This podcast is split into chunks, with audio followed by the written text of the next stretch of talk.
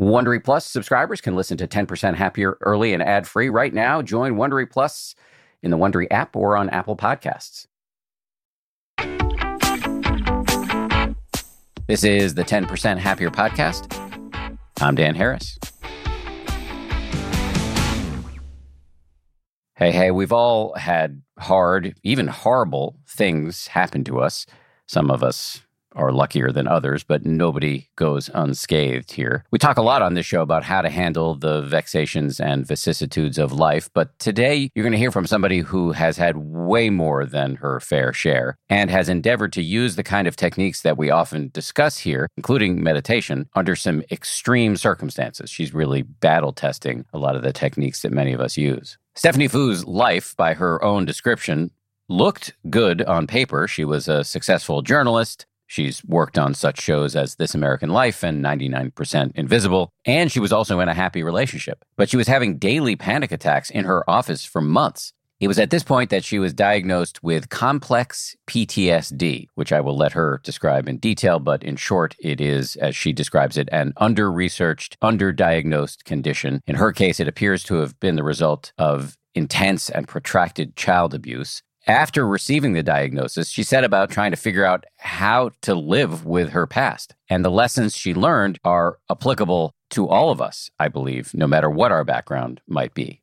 The result is a new book called What My Bones Know, a memoir of healing from complex trauma. And in this conversation, we talk about her remarkably thorough exploration of a whole slew of therapies and meditation styles and wellness modalities, what actually worked for her, and how what she found might be relevant to both trauma survivors and to those of us with no history of trauma. We also talk about shame, a practice I've never heard of called counting colors, gratitude, which she talks about in a non gooey, super practical way, self love, ditto. And we dwell for quite a while on her transformative work with somebody named Dr. Jacob Ham, who will, in fact, be my guest later this week. So it's quite a pairing. We're going to hear from Stephanie Foo, the great memoirist, and then we're going to hear from the therapist with whom she worked and who has a really compelling approach to doing life better in all sorts of ways. That episode with Dr. Ham coming up on Wednesday will be the final episode of our mental health reboot series. All month, we've been pairing personal stories with science based experts, and we hope you enjoyed the series. It was super interesting to do.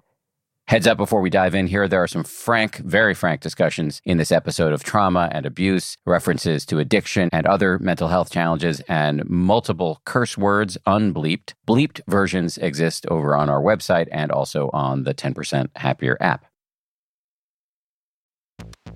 This show is brought to you by BetterHelp.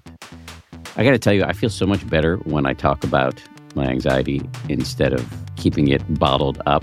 There's an expression that I first heard from the great researcher and also Zen practitioner Robert Waldinger never worry alone.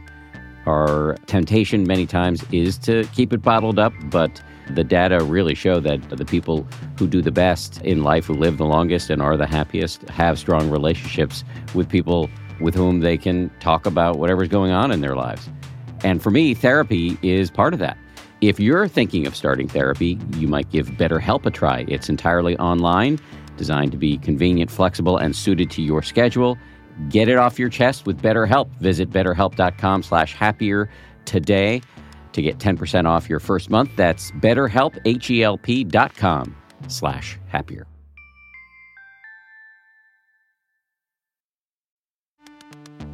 You can count on T Mobile to help keep you connected after investing billions to light up their network from big cities to small towns. T Mobile is America's largest 5G network. Plus, when you switch to T Mobile, families and small businesses can save up to 20% versus Verizon and AT&T. Visit your neighborhood store or tmobile.com to switch. Plan savings with T-Mobile Third line free on essentials via monthly bill credits versus comparable available plans. Plan features may vary. Credits stop if you cancel or change plans. Audible lets you enjoy all your audio entertainment in one app. You will always find the best of what you love or something new to discover. They offer an incredible selection of audiobooks across every genre from bestsellers and new releases to celebrity memoirs, mysteries and thrillers, motivation, wellness, business, and more. I've been checking out recently is called Our Share of Night. It's technically, I guess, a horror, but it's definitely literature. I mean, it's incredibly well written, absolutely fascinating. And it really does rhyme with some of the themes that we explore uh, on this show. I highly recommend it, although I'm only uh, through the, the first 15, 20% of it, but already I highly recommend it. As an Audible member, you can choose one title a month to keep from the entire catalog, including the latest bestsellers and new releases. New members can try Audible free for 30 days. Visit audible.com slash 10% or text 10% to 500 500. That's audible.com slash 10% or text 10% to 500 500 to try Audible free for 30 days. Audible.com slash 10%.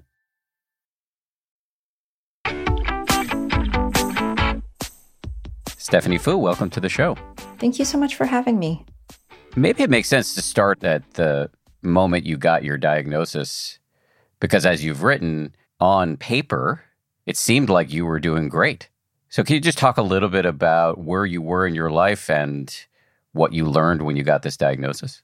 Yeah, sure. I was 30. I was a producer at This American Life, one of the biggest public radio shows out there. And I had been a journalist, a successful journalist for about a decade. And it was finally catching up to me.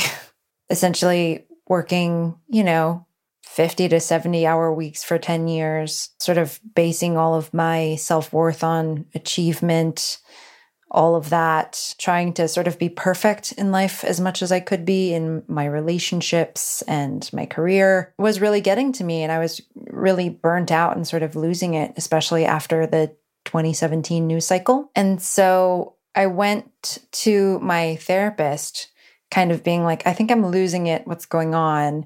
And she told me, You have complex PTSD, which I had never heard of before. And so I immediately Googled it and learned that Complex PTSD is a form of PTSD that is a bit more complex in that it happens when the trauma occurs many, many, many times over the course of many years rather than just once. And it's a relational trauma. And so, just upon a first Google, there wasn't that much information about it except for a really pathologizing list of symptoms saying that I was broken, that I would have trouble with relationships, that I was quick to anger, had a bad temper, had tendency towards addiction, all of this stuff that just made me feel irreparable, I guess, like a bad person. And so that's why I sort of quit my job, quit my life, and decided to focus entirely on learning more about complex PTSD and trying to heal from it. I want to read you back to you because there's some moving passages from your book. The list of symptoms is not so much a medical document as it is a biography of my life, the difficulty regulating my emotions, the tendency to overshare and trust the wrong people, the dismal self loathing, the trouble I have maintaining relationships, the unhealthy relationship with my abuser, the tendency to be aggressive but unable to tolerate aggression from others. It's all true. It's all me. The more I read, the more every aspect of my personhood is reduced to deep diagnostic flaws. I hadn't understood how far the disease has spread, how complete its takeover of my identity was the things I want, the things I love, the way I speak, my passions, my fears, my zits, my eating habits, the amount of whiskey I drink, the way I listen, and the things I see. Everything, everything, all of it is infected. My trauma is literally pumping through my blood, driving every decision in my brain. Right. How does that feel to have it read back to you? It takes me back to a time when my diagnosis seemed like almost a death sentence. I mean, it doesn't feel good reading that list of symptoms, it's horrible. Nobody wants to be described not as a full person, but as a list of things that are wrong with them that make them freakish or abnormal. I can only imagine. This is a hard thing to ask, but to the extent that you're comfortable, would it be okay to discuss what the source of the trauma was, is? Yeah, I think complex PTSD is really common in survivors of war, survivors of domestic abuse. Mine is from childhood trauma, child abuse. My parents were both very physically, emotionally, and verbally abusive. And they both abandoned me, leaving me to spend the last couple of years of high school on my own. If I recall, your mom left first, and then you spent many years largely unhappily with your dad. My mom left when I was 13, and my dad left when I was about 16. Yeah. Probably about two and a half years in between them. And what was your mind like at this time? What was my mind like? I think it was probably in a state of fear and rage all the time. I think mostly rage masking probably the deep fear that I had. I think, particularly after my mom and dad left, I had been taught my whole life to just be on edge, to sort of encounter the world with knives out, ready to fight at any given time, because I had literally had to sort of fight for my life as a child. And so that was the only way I knew how to interact with the world. And especially being on my own at such a young age, I think I encountered everyone around me as a potential source of threat and probably was not the nicest or friendliest person back then. Well, but that's what your parents had taught you to be. That's true. Yeah. For all the shame that I feel over things that I did back then, I also have a lot of empathy, admiration, and forgiveness for that girl because, I mean, she did survive. She used those tools to stay alive just to say, I'm sorry this happened to you. It shouldn't happen to anybody, and it sucks. it does suck. yes, that's true, but it's okay. It's interesting to watch in your story how things play out because you described journalism. You became the editor in chief of your high school newspaper, I believe, as something that saved you. It really gave your life's direction, meaning, purpose. And yet, your relationships as you were going about this work were not always the healthiest. Yeah, I had been taught as a young person through capitalism, through my community, through my parents, that achievement, success, academic achievement, career achievement are the most important things. And a person's worth is tied to those things. And it worked as a young person, as somebody in my 20s. I could have sort of crazy, chaotic breakups and relationships. And that didn't really matter. Everyone still thought that I really had my shit together because I had masked it with this success, this achievement. I was basically producing 75% of a national NPR show by the time I was 23. And so people just saw that and they were like, wow, she really has it together. She's great. And it didn't matter that internally I was really battling a lot of demons. And I think my career became a crutch. It was a way to dissociate and silence those demons. Just, okay, open up Logic, open up Pro Tools, get into a new session, get into the flow, forget about everything else in life.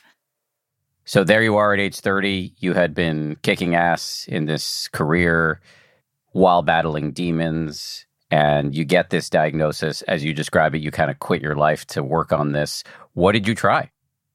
I tried all of the letters. I tried the CBT, EMDR, IFS. I tried hallucinogenics, various kinds of hallucinogenics, a bunch of different therapists, meditation, mindfulness, ashwagandha, breath work. I just I tried everything I could afford and get my hands on at the time. Did any of it help? I think a lot of it helped a little bit. I think I gained something out of most of the things that I tried, but I think the real lasting impact that has helped the most was my work with Dr. Ham. Okay, let's talk about Dr. Ham. he's going to be on the show two days from now, so people will be able to listen to this as a pair. Who is Dr. Ham? Dr. Ham was my therapist, Dr. Jacob Ham.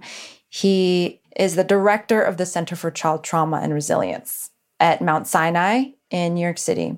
And he is an incredible therapist who sort of combines a few different modalities to practice this form of trauma treatment that is really about closely listening and attuning and practicing rupture repair therapy, which is sort of practicing how to have conflict with people, how to trust other people, how to listen to them better, and how to repair whatever conflicts may arise. So, is the logic there that trauma, especially child abuse, is relational violence and sometimes physical violence, and it impairs your ability to have healthy relationships as a grown up? So, he has his goal is to kind of teach you how to have relationships. Is that a fair, rough summary? I think so. Yeah. It's almost reparenting in some ways. Complex PTSD is most commonly a result of other people betraying you, letting you down, because unless you're tremendously unlucky, most of the time, the way that you would experience so much trauma over years is through the hands of other people. And so, what he's doing is teaching you how to love and be loved, how to trust if you did not experience that form of love as a child. So, how does he teach you that? What's the modality? Well, the way that we practiced it, I think, was a bit unique, but essentially, I radio produced the whole thing, of course, because that's how my brain works. I recorded every session with him. And then immediately after each session, I would go to the cafe downstairs and have the whole thing transcribed and then put it in a Google Doc and shared it with him. And we would go through our conversation and comment on it and nitpick all of the little details in it and give a really close read of exactly what was happening in the session, all of the times that we misattuned, all of the times that I suddenly changed the subject, that I was hiding from him, that my voice was sort of flat and dissociated. And he sort of pointed out, you know, here's where maybe you were triggered. Why did you retreat from me here? Where are you here? And we could sort of very intimately look at the landscape of a conversation and how both him and I interacted, and therefore teach me how to listen better, how to attune better, how to make myself more vulnerable. So, there are a couple of terms of art you've used here. I'd love to get you to say a little bit more about. This is fascinating. Rupture repair and misattunement. Mm, yeah. So, rupture repair is essentially really paying attention to all the ruptures in a conversation. And they don't need to be like big fights, even necessarily. Ruptures can be something as minute as me changing the subject abruptly, or my voice going very flat, or him saying something to me where it's clear that I am not really listening, where I'm just like, mm, okay. Or me saying it's fine. I always said it's fine around him. And that's, he always knew when I said I was fine, I was actually not fine. And really delving into each of those and inquiring what was really happening, trying to get to the bottom of it and repairing that so that we were both really seeing each other fully. Me making myself and my feelings and what was going on with me more available to him, and the same to him for me, and asking just all the time, like, what's going on? What's really going on in this conversation? And misattunement is another way to look at ruptures. Again, a, lot of these little minute ruptures, those are essentially misattunements. Like I just wasn't attuned to what he was saying, or he wasn't attuned to what I was saying, and I needed to sort of set him straight, that kind of thing. Ruptures can be bigger, of course, in terms of like actual fights or disagreements, but a lot of times, even fights can stem from these little misattunements. So you said it was a kind of reparenting. It feels a little bit like he was just teaching you how to be a human, which is I guess what parents are supposed to do first and foremost. That's exactly right. Yes. During this whole experience, it felt like I was having these big realizations of, oh, that's how you listen to people. oh, that's how you like sit and actually describe what you're feeling, which might sound really basic to most people. But yeah, I was never taught those things. I would argue that while it may sound basic to most people, first of all, childhood trauma is extremely widespread, unfortunately. So there are a lot of people who may need this work, whether they know it or not. And even if you had good enough parents, this kind of being human 101, or what you might call love 101, is something very few, if any of us, are actually ever taught how to listen, how to be honest about what you're feeling right now, which you might call vulnerability these all strike me as important life skills that very few of us are getting. Does that land for you?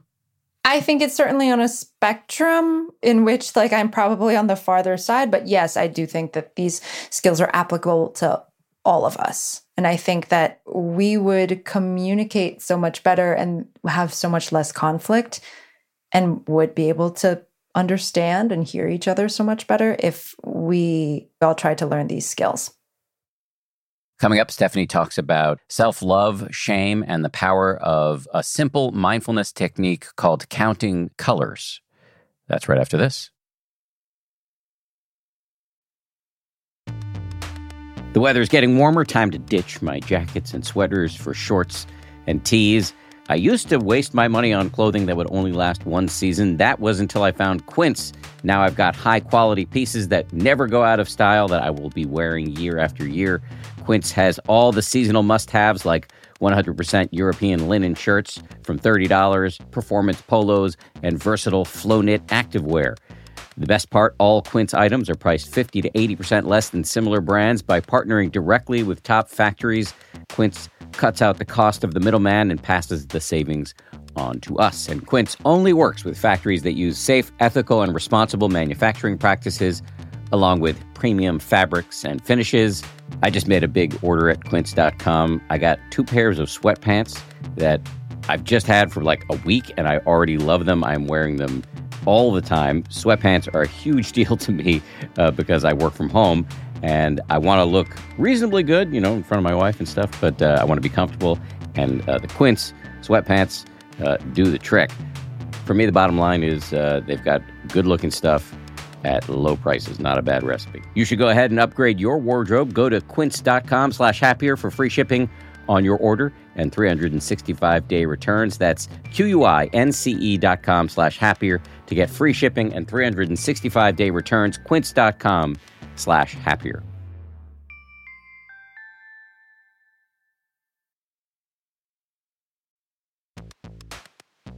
We're driven by the search for better. But when it comes to hiring, the best way to search for a candidate isn't to search at all. Don't search, match with Indeed. If you need to hire, you need Indeed. Indeed is your matching and hiring platform with over 350 million global monthly visitors, according to Indeed data, and a matching engine that helps you find quality candidates fast. Ditch the busy work. Use Indeed for scheduling, screening, and messaging so you can connect with candidates faster. And listeners of this show will get a $75 sponsored job credit to get your jobs more visibility at Indeed.com slash happier. Just go to Indeed.com slash happier right now and support our show by saying you heard about Indeed on this podcast. Indeed.com slash happier. Terms and conditions apply. Need to hire? You need Indeed.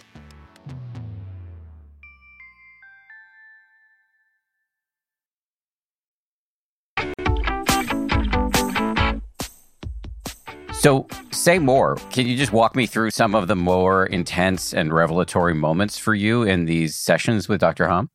Sure. I mean, we could talk about the punishment moment. I listened to this other incredible session, which had a father and a daughter. And the daughter was asking the father to be more caring and engage more deeply with her. And he acknowledged that he had made past mistakes, but he kept sort of self flagellating and being like, I'm the worst. I'm the worst father. This is horrible. And I could see that it didn't help the situation. It didn't help the daughter.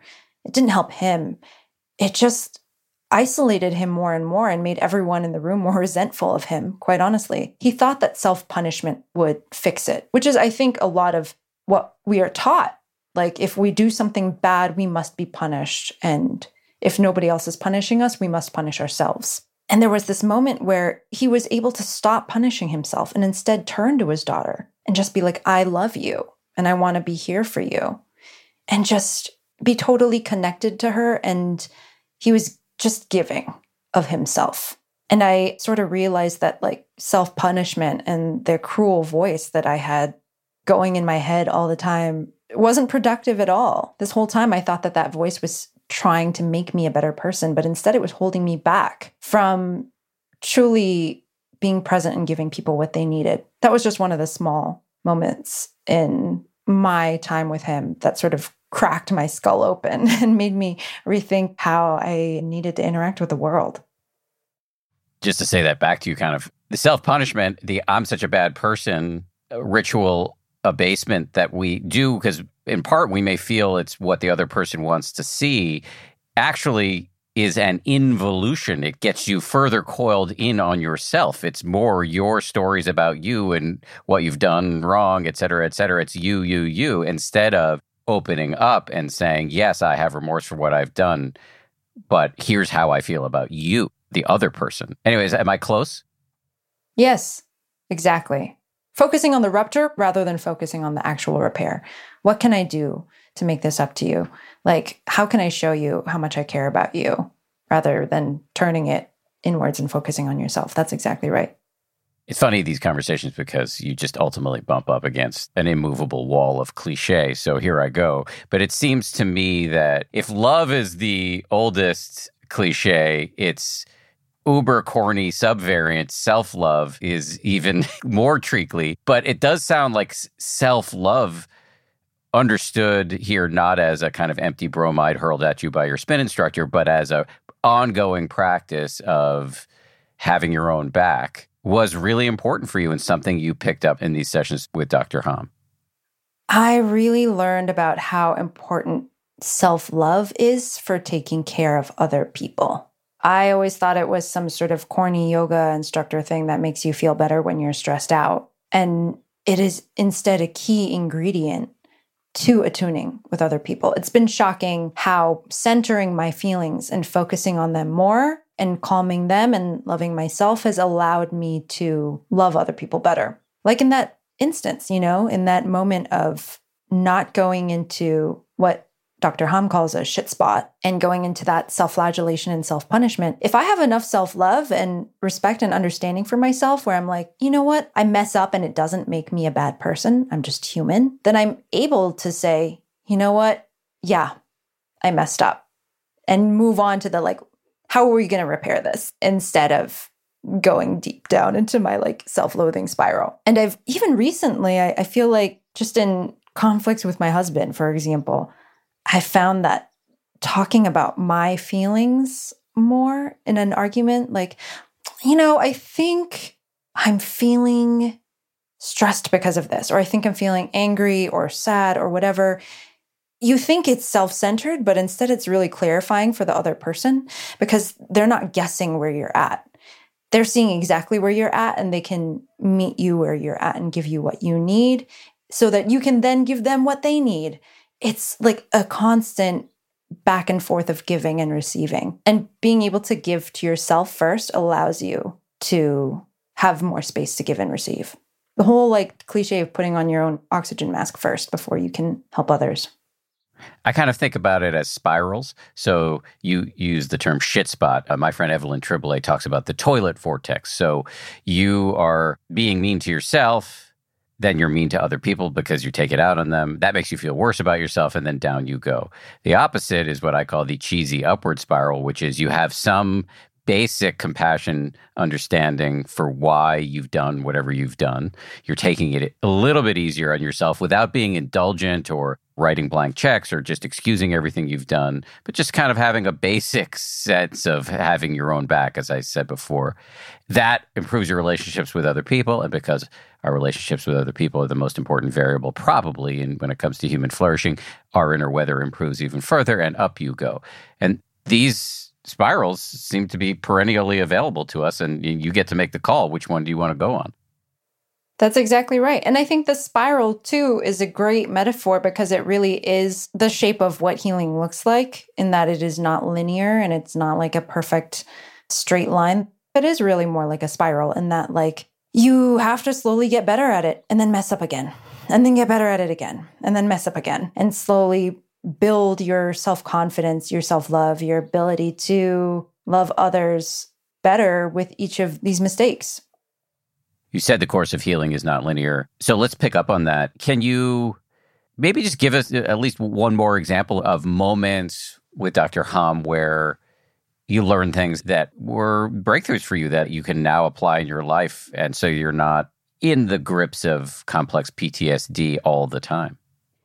Yeah, I think one other lesson that I learned from him that was really important was about the importance of feeling your feelings. We've talked a little bit about this already, but I think in my head, when I thought about what a normal person looked like, especially after I was diagnosed, I was like, oh, normal people are just, they're like Instagram people.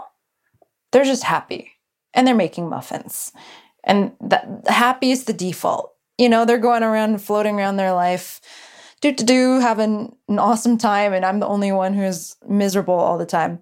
And then I think in my course of healing, I knew that I was getting better, but I was still sad and depressed a lot. And I was getting upset at myself all the time for those feelings because I was like, well, a healed person, a happy person, a normal person wouldn't be feeling depressed over whatever about not getting this grant that I applied for or something like that. And Dr. Ham sort of normalized that for me and taught me that someone who is mentally healthy is actually not happy all the time.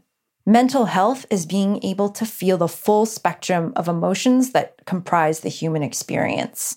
Because there is value to feeling sadness and grief, and there's value to feeling anger and fear. Fear tells you how to move, how to get out of the way. Anger gives you the motivation to change things. Sadness is key to being able to like grieve relationships that we treasured and have lost. And once he told me that it was okay to feel all the feelings, that a healthy person just feels those feelings in balance, that no one feeling takes over all the rest, I was able to feel so much less shame about it. And that made all the difference. That actually did help my happiness and my joy come out more because I was feeling less suffering and shame over being normal. I think what was really problematic at first was pathologizing everything as being this has to be a complex PTSD response. And not everything was. I'm just a human being. We all, again, it's on a spectrum. We all kind of do this to a certain degree. We all have lessons to learn about how to communicate better with people. I mean, your podcast is all about happiness. and we're all struggling to learn how to have a better balance of that. So I think once I stopped shaming myself for that, I actually did become so much happier. Yeah, shame is in this context, and there are lots of ways to understand shame, but in this context, it sounds like, in my experience, and it sounds like in your experience, is supremely unhelpful. And I can um, only imagine how confusing it must have been for you because you had this seemingly endless list of pathologized symptoms that were on offer to you via Google once you got your diagnosis. And then how do you draw the line between that and quote unquote normal? Right. I mean, one of the symptoms was that I was emotionally unstable. How was I to know what emotionally stable looks like? I've never seen emotionally stable.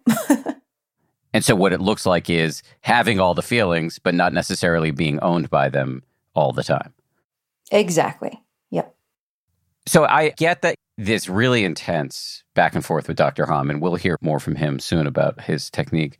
I get that these sessions turned into a kind of uh, reparenting, mainlining a healthy childhood in an office at Mount Sinai. But are you supported today by practices that you can do? You know, you listed that you had examined all the letters, IFS, which is internal family systems, which is a kind of therapy that we've talked about here on the show. And we'll put a link to the interview I did with the founder of IFS. You talked about EMDR, you talked about meditation, mindfulness, restorative yoga, mindful eating, counting colors, acupuncture, sound vibration, massages. You even say at one point that you approached wellness with the same perfectionistic and obsessive tendencies that you brought to your job. But so, what of these practices are still with you now and helping you in what I would imagine is an ongoing healing process?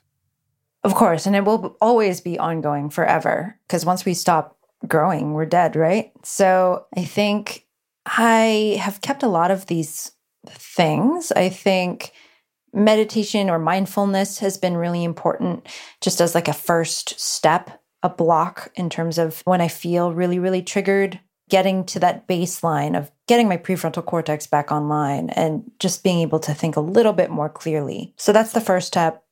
Just breathing, counting colors, feeling the feeling of air on my palms. I think a lot of the tools that Dr. Ham has taught me have been super valuable just in terms of communicating, attuning, really paying attention to how I'm feeling. I think IFS, I kind of poo pooed it in the book, but it afterward, it is becoming a slightly more important force in my life. Talking to my inner child a lot as a form of self soothing has been really important. And also being held by and relying on my community and gratitude practice, mostly for my community, has been really key.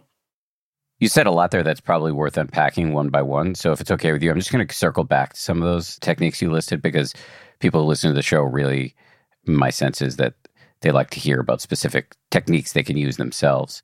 Counting colors, you listed that under mindfulness or meditation. I actually have never heard of that before. What is counting colors? So, counting colors is like my emergency stop button when I'm really, really off the rails, where I will just start counting red things in the room. And it is just this really visceral, easy practice that gets you to pay attention to your surroundings and sort of count, like pay attention. It, it's like a very simple form of mindfulness. And I have found that actually it does have a significant impact in sort of calming me down. And then maybe even calming me down enough to practice other mindfulness practices. Yeah, I can see how that would work. You're activating the newer, more rational prefrontal cortex, the evolved part of our brain, instead of being owned by the amygdala, the stress and fear center. And it's calming your default mode network, essentially, or it's shutting off your default mode network. Can you define that for folks, the DMN? The default mode network is so called because if you get put into an MRI, it's the part of your brain that lights up, the default part. And it's basically thinking about the past and the future, worrying about things that happened in the past, coming up with stories about it, or worrying about things that are going to happen in the future. And people who are depressed or have complex PTSD often have overactive default mode networks. And the one thing that's really great at shutting off your default mode network is focusing on the present because it actually just, your brain doesn't have the bandwidth to focus on the past and the present and the future at the same time. And so that's what counting colors does. That's what mindfulness does, like mindful eating or focusing on sensations in your body is it gets you to completely just focus on the present and therefore sort of short circuits the default mode network. Thank you for that. You also mentioned IFS, which you had poo pooed a little bit in the book, but now has become a, a, larger force in your life. As I referenced, I had the originator of IFS, Internal Family Systems, on this show. I've never done it myself, although he did do a little bit with me in real time, which was interesting. Can you say more about how it works and why you're finding it to be positively forceful now? Yeah, IFS is Internal Family Systems. It is essentially kind of recognizing that your brain has a whole family of people that is ha- helping it function. Like, for example, my network, my family in, is comprised of like a sort of traffic cop that keeps everything in line and keeps me super organized and meets deadlines and things like that. And it's also comprised of like sort of a firefighter or several different firefighters who sort of calm me down by pushing me to have a drink or work or cry about it to a friend.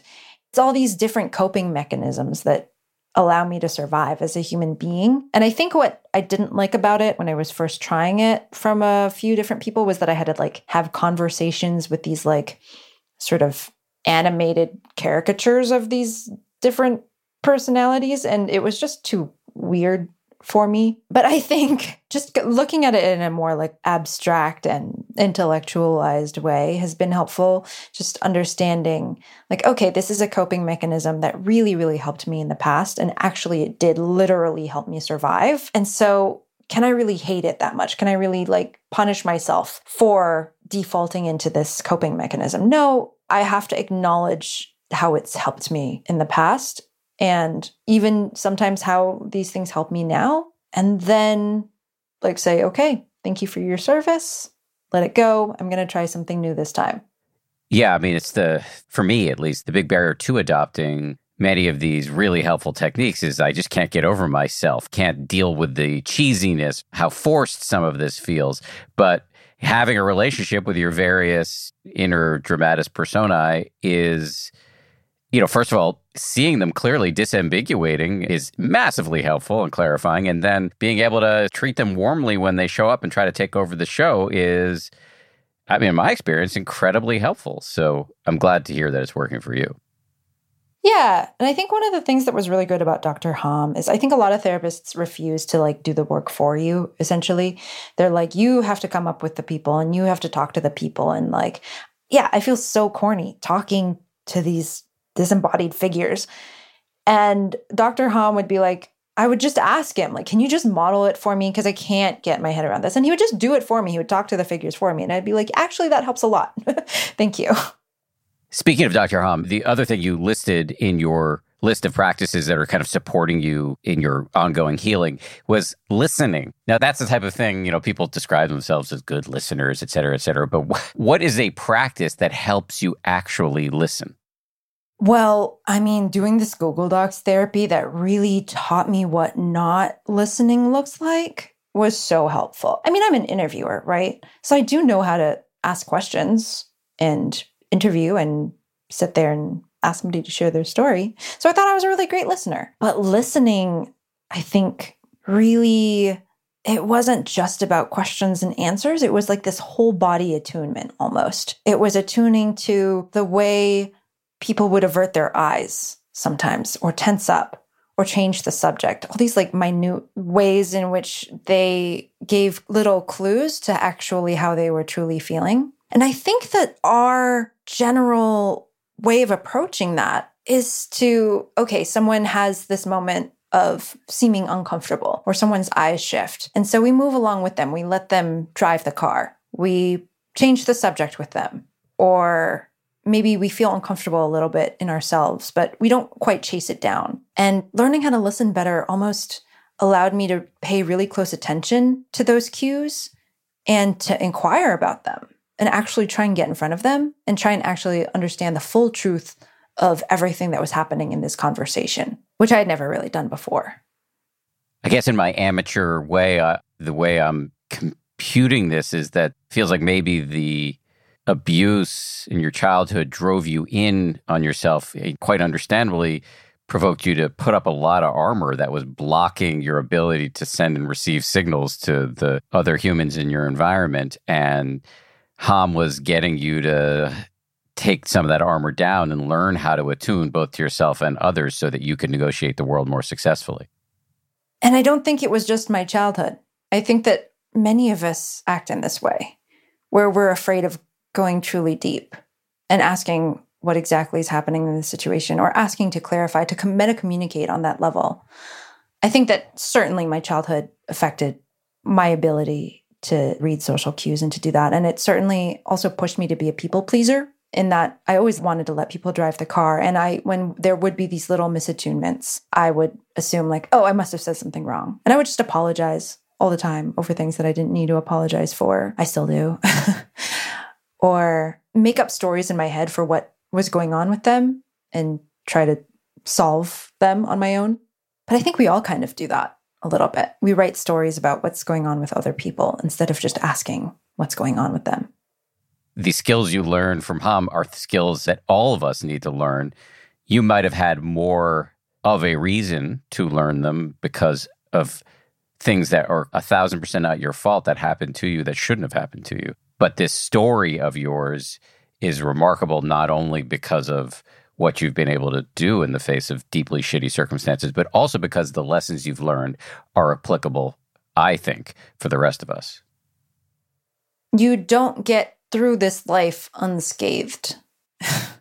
I think we all have some form of trauma. If we didn't, you actually would be probably much less capable of surviving in this world because you wouldn't know what to fear. So I think all of us learning these skills, again, to learn how to better care for each other and ourselves and sort of see the truth of the situation outside of our trauma triggers is critically important. After the break, Stephanie talks about the power of community, how she works gratitude into her daily routine, and how she's doing now.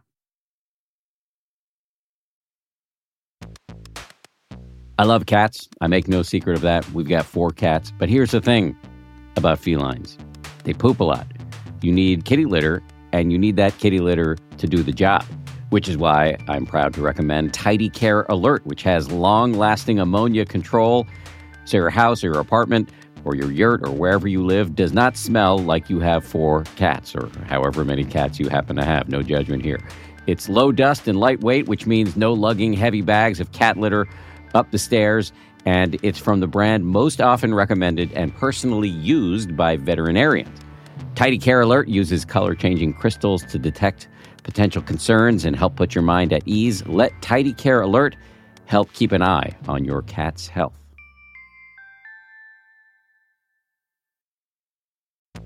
It's spring, and that means it's graduation season, and I've got an idea for an incredibly fun graduation gift or party favor. Did you know that you can get personalized M&Ms? You can choose from over 20 colors and add your graduate's name, graduation themed graphics, or photos which are printed directly on the candy. I recently got a sample of some of these personalized M&Ms. Uh, they showed up in my mailbox. They got my face on them, which makes it a little bit awkward for me to eat them personally. I'm doing it anyway. The M&Ms I got also include the words 10% happier, to which I have a deep attachment. I was kind of thrilled uh, when I saw them. I was wondering if they were a gift from somebody on the uh, 10th anniversary of the 10% Happier book. Turns out they weren't. They were a gift from uh, M&M's, who are now a sponsor of this show. So thank you, M&M's. Uh, for sponsoring this show and for the delicious treat. You can visit MMS.com to create your own unique custom gifts and memorable party favors for graduations, weddings, birthdays, and more. That's MMS.com. Use code HAPPIER to receive 15% off your next order.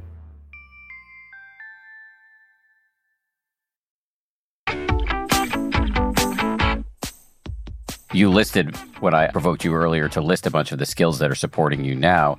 Another one you listed was community, which again can come off as just one of those things that people say, oh, yeah, community is important. It's a truism, but it got to be a truism because it's incredibly and urgently true. So, what does community look like for you and why is it so important? When you don't have a family growing up, you have to build your own family. Speaking for myself, I can't survive in this world on my own. That's a hard lesson I had to learn that I have to trust others and let others be my family, to let myself be taken care of. Right now, my family looks like the chosen family that I built for myself as a child, even. Two of my best friends I've had since I was nine years old, and they understand everything about me and where I come from. And they have this like full view of me and all of my flaws, and they accept all of it. And that is an immense privilege that I'm grateful for every day. I also have a great network of friends, and I allowed myself to fall into my husband's big Irish Italian family which was really, really tricky and scary and hard at first. Having brothers and sisters and aunts and uncles and going to grandma's house once a week at least and eating scones with her. It's all really foreign to me, but I have really come to see how valuable it is in terms of being able to ask for, hey, can you guys help me move? To like, hey, can somebody watch the cat for us when we go on vacation? Just, and hey, can you listen to me right now as I talk about what I'm struggling with. Yeah, investing in other people and having them invest in me has made me feel so much less freakish and alone and unlovable. It's validated the fact that I am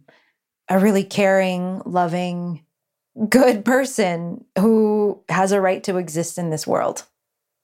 I love that.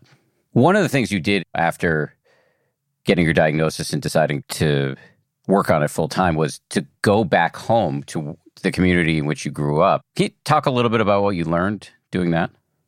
Yeah, it was important to me to understand my trauma not just as a single familial thing, but as a community thing and understand like the communal trauma that me and a lot of other children had gone through in San Jose, California, where we grew up. I just, I seem to remember as a child a lot of kids being abused in my high school and a lot of kids dealing with a lot of mental illness from their parents at home. And in retrospect, looking back on it, I was like, well, I was in a community of immigrants. I lived in a majority minority city. I think like 60 or 70% of my high school was Asian. And we had a lot of refugees, Vietnamese refugees, Cambodian refugees, people who whose parents had fled the Korean War, the Chinese Cultural Revolution, poverty. And I just thought, how could it be that our parents had survived such horrors and then didn't go to therapy and didn't pass it on to us? There's got to be something happening there. And I went back to San Jose and, you know, all of the white teachers around me were like, you guys weren't traumatized. You guys were good kids. You guys weren't like the ghetto kids, you know, at the high school with the gangs and the stabbings. You got perfect grades and you're in five AP classes. You guys are just ambitious and maybe you have helicopter parents. And I was like, oh, that doesn't feel right. And then I spoke to the high school therapist and she told me, like, oh no, there's a lot of problems happening here. There's like suicidal ideation everywhere. There's a lot of child abuse. There's a lot of physical abuse, sexual abuse, poverty, psychosis, mental illness that is ignored essentially because of these high performing students. It's kind of like how I hid my crazy by being on This American Life. And I realized that, you know, the model minority myth is just that a myth, and that there was this giant population of kids who weren't getting the help that they needed, who weren't resourced because the people who were supposed to take care of them could only see their achievements. And just to clarify, your parents, if memory serves, were immigrants who were ethnic Chinese from Malaysia. Yep. The final skill and practice that you listed was gratitude, in particular, gratitude for your community. What does a gratitude practice look like for you? My gratitude journal often has two columns. It's all of the wonderful things that other people have done for me that day whether it's just receiving a text message from someone being like, How are you? to someone making me dinner, and a column of ways that I contribute to others in this world as well. Because complex PTSD, again, has all this self loathing and teaches you that you're a bad person. And so being able to even just keep track of the fact that, hey, I gave advice to this person today. Hey, I listened to this person who's going through a breakup today. And having like hard evidence for that has been really helpful. And sometimes i do it in journal. Sometimes i just think about it before i go to sleep. I send a lot of thank you texts. It really allows me to focus more on the positive and focus on loving and being loved rather than letting the fear of abandonment take over I think that's phenomenal too. And I just want to hang a lantern on the point you made about being grateful not only for other things other people have done for you or just positive things happening in the world, but also grateful for your own acts of generosity. In Buddhism, many teachers will advise people to sit and contemplate your sila. Sila, S I L A, is an ancient subcontinental term for ethical conduct or conscious conduct. And teachers will sometimes encourage students to focus on the things they've done that are good, not as an ego boosting thing, but just to throw into relief the universal capacity for generosity.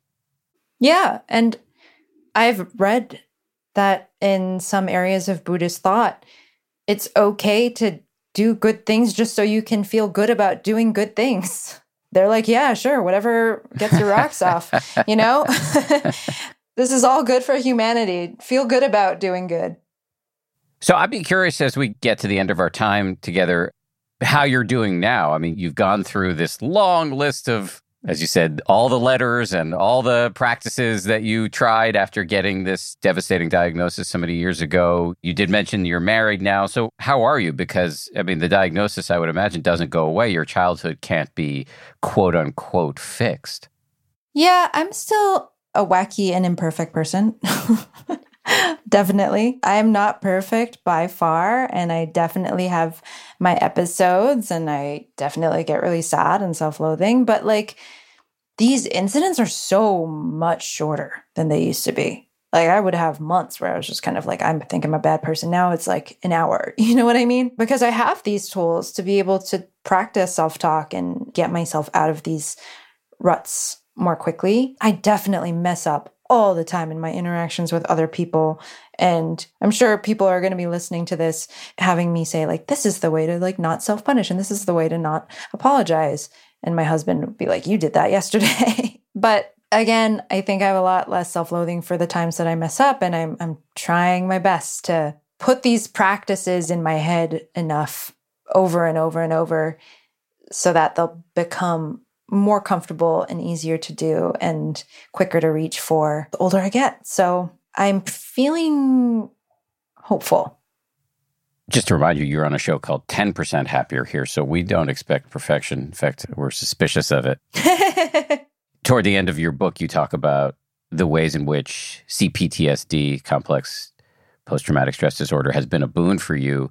And just to one final time quote you back to you, you say, There are two main differences now. I have hope and I have agency. I know my feelings, no matter how disconsolate they are, are temporary. I know that regardless of how unruly it is, I am the beast's master. And at the end of each battle, I stand strong and plant my flag. I'm alive. I am proud. I'm joyful still. Yep. I think the agency has been the key thing. All of these tools that Dr. Ham gave me, that I gained on the journey from the meditation to the IFS to the listening, they've given me a form of control over this thing. And I don't have control over it all the time. I, mean, none of us have control over much in this world, but I have a little bit more control over the way that I perceive things and the way that I'm able to interact with others. And that gives me so much more peace and confidence and joy in this world instead of feeling like a victim of the horrible things around me. One final question for me. Can you just remind everybody of the name of your book and any other resources you've put out into the world that people might want to access? The name of my book is What My Bones Know, a memoir of healing from complex trauma. It should be available everywhere. And the audiobook actually features real tape from my sessions with Dr. Ham. So, yeah, I think that's pretty much it. Well, I really commend you. You just accomplished so much in deeply suboptimal circumstances. And then when you got this diagnosis, doing all of this work that I think is going to help other people and writing about it so beautifully. So I commend you and congratulate you.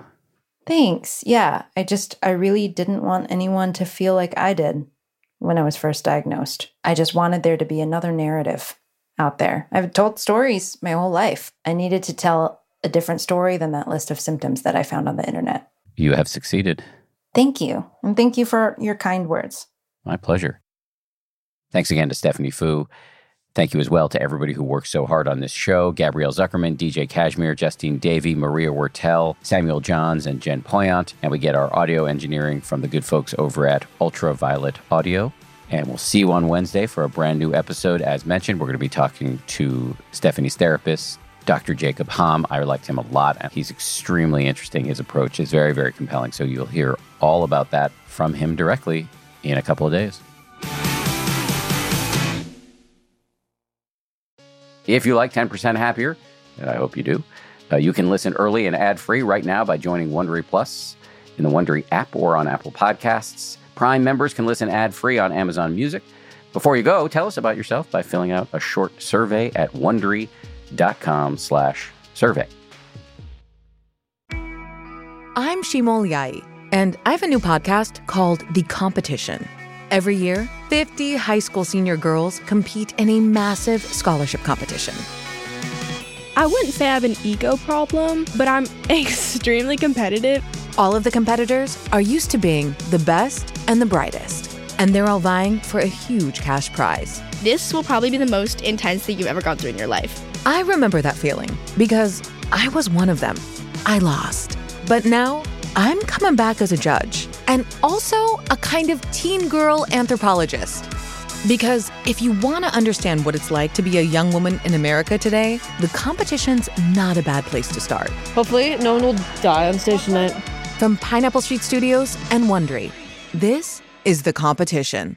Follow The Competition on the Wondery app or wherever you get your podcasts. You can listen to the competition early and ad-free right now by joining Wondery Plus. Once upon a beat. Remember those stories and fables that would capture your imagination and you couldn't wait to see how they would unfold? And now, when you read them as an adult, you think some of these old tales could use a fresh spin. We have a perfect podcast to bring you the stories you remember, remix, and reimagine for the kids in your life today. Join me, DJ Few, and my trusty turntable, Baby Scratch, as we spin up new tales in the New Kids and Family podcast, Once Upon a Beat. Yeah. Wondery and Tinkercast are bringing you a jam packed, music filled weekly party where hip hop and fables meet It's Once Upon a Beat. Follow Once Upon a Beat on the Wondery app or wherever you get your podcasts. You can listen to Once Upon a Beat early and ad-free right now by joining Wondery Plus in the Wondery app or Wondery Kids Plus in Apple Podcasts. Once Upon a Beat.